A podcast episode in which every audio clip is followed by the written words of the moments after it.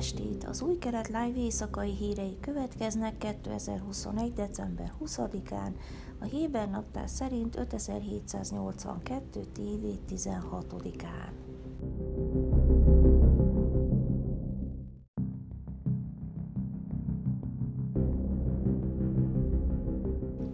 Magasrangú iráni parancsnok hétfőn kijelentette, hogy Izraelnek nincs lehetősége arra, hogy az Egyesült Államok jóváhagyása nélkül csapást mérjen Irán nukleáris vagy katonai bázisaira.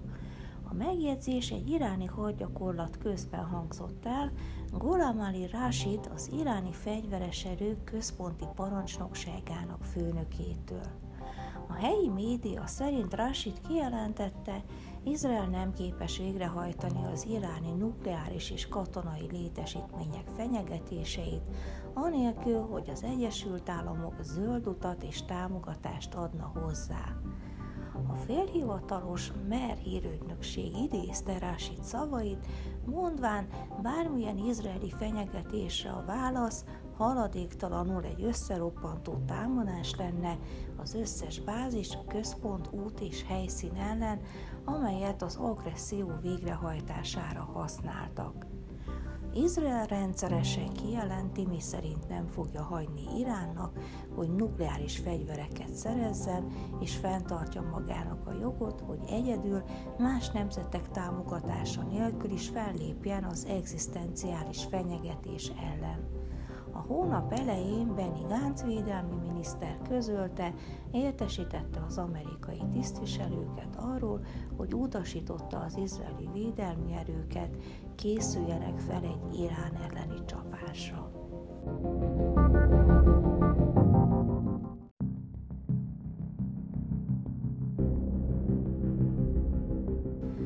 Omar Barlev közbiztonsági miniszter vasárnap este megbeszélést folytatott a rendőrség vezető tisztség viselőivel, miután a rendőröket azzal vádolták, hogy a hétvégén két különálló demonstráción erőszakot alkalmaztak a tüntetők ellen.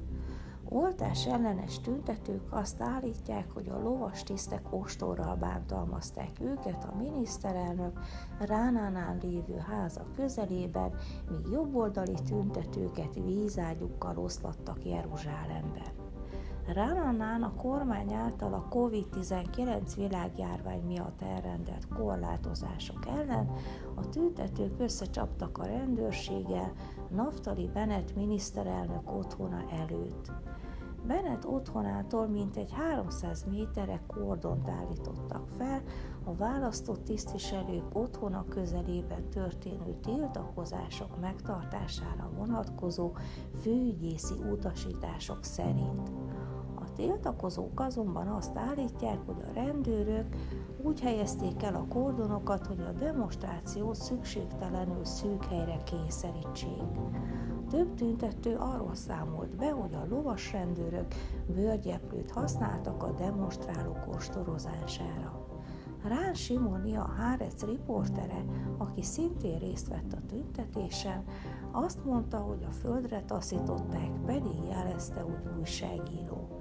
Ránánán három személyt tartóztattak le közrend megzavarása miatt, míg Jeruzsálemben 13-at.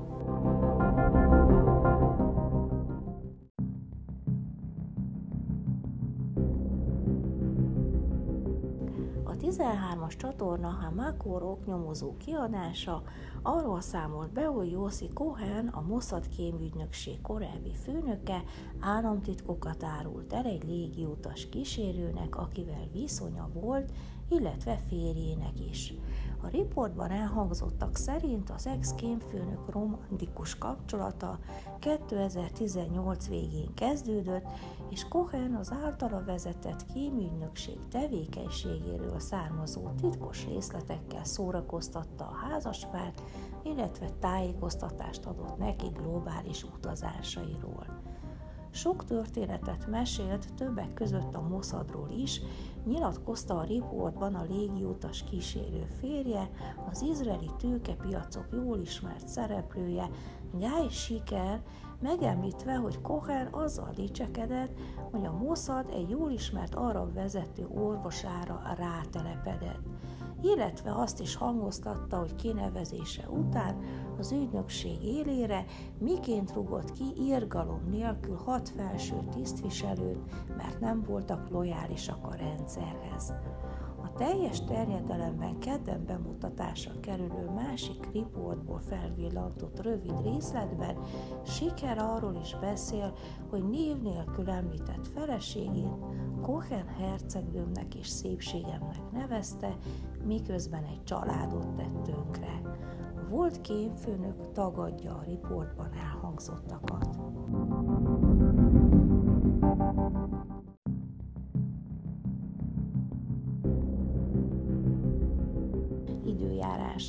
Kedden folytatódik a viharos esős idő.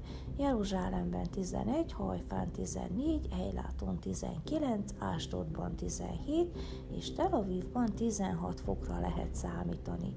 Ezek voltak az új keret live hírei hétfőn.